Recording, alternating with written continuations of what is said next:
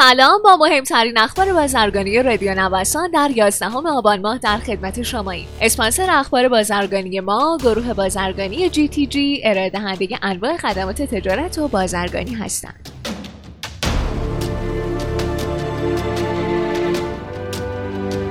استفاده از ارز متقاضی بالاخره از این هفته استارت می‌خوره. وزیر سمت از ثبت نام ارز متقاضی از این هفته خبر داد و البته سازوکار اولویت بندی ثبت سفارش رو هم توضیح داده. اون چه از سخنان علیرضا رزم حسینی برمیاد مسیر واردات با ارزهای صادراتی صادرکنندگان هم هموار شده و قرار اون دسته از صادرکنندگانی که از سال 98 همچنان تعهد ارزی دارند از محل این تعهد مجوز واردات پای اولویت دار رو دریافت کنند.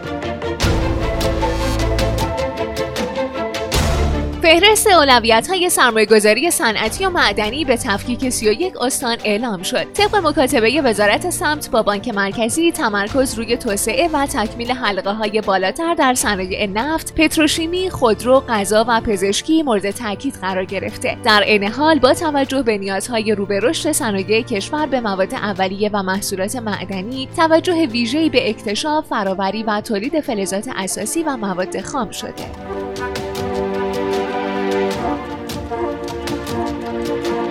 تمرکز صندوق زمانتنامه های صادراتی بر 15 کشور همسایه. مدیرعامل صندوق زمانت صادرات ایران با اشاره به سهم 89 درصدی 17 کشور همسایه و هند و چین در صادرات غیرنفتی کشور گفته در این راستا سهم قابل توجهی از پوشش های صادراتی صندوق زمانت صادرات ایران به 15 کشور همسایه تخصیص پیدا کرده. چون که هم استراتژی دولت برای توسعه تجارت با 15 کشور همسایه است.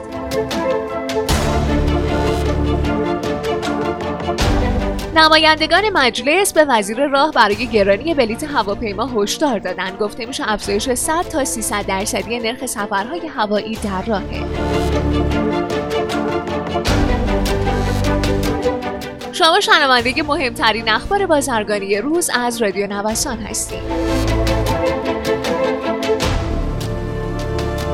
قیمت روغن موتور افزایش یافت سازمان حمایت مصرف کنندگان و تولید کنندگان با صدور بخشنامه‌ای مجوز افزایش قیمت 53 درصدی روغن‌های دیزلی و 40 درصدی روغن‌های بنزینی را برای مصرف داخلی این محصولات صادر کرد.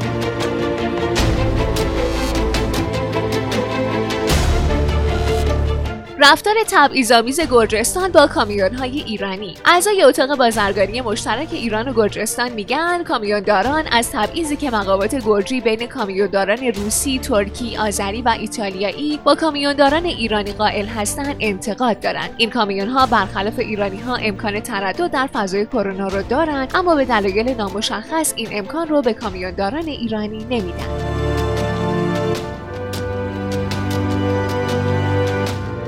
دوره آموزشی آنلاین آشنایی با سیستم رفع تعهد برگشت ارز حاصل از صادرات طی 8 ساعت آموزشی در روزهای 12 و 19 آذر ماه از ساعت 16 الی 19 در اتاق بازرگانی تهران برگزار میشه.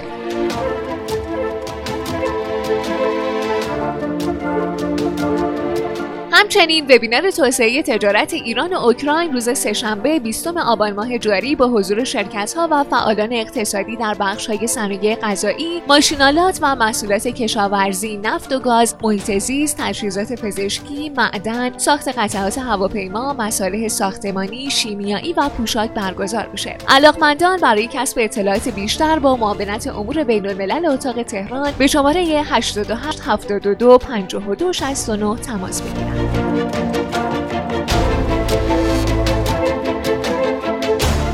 اما شرکت ها به خرید رمزارز روی آوردن. گفته میشه برای بسیاری از شرکت ها خرید بیت کوین به راهی برای حفظ ارزش واقعی درآمد اونها تبدیل شده. خیلی ممنونم که امروز هم با بخش اخبار بازرگانی همراه ما بودین. مجددا از حامی اخبار بازرگانی ما گروه بازرگانی جی تی جی تشکر می‌کنم. مجموعه جی تی جی رو می‌تونید از gtg.ir دنبال کنید.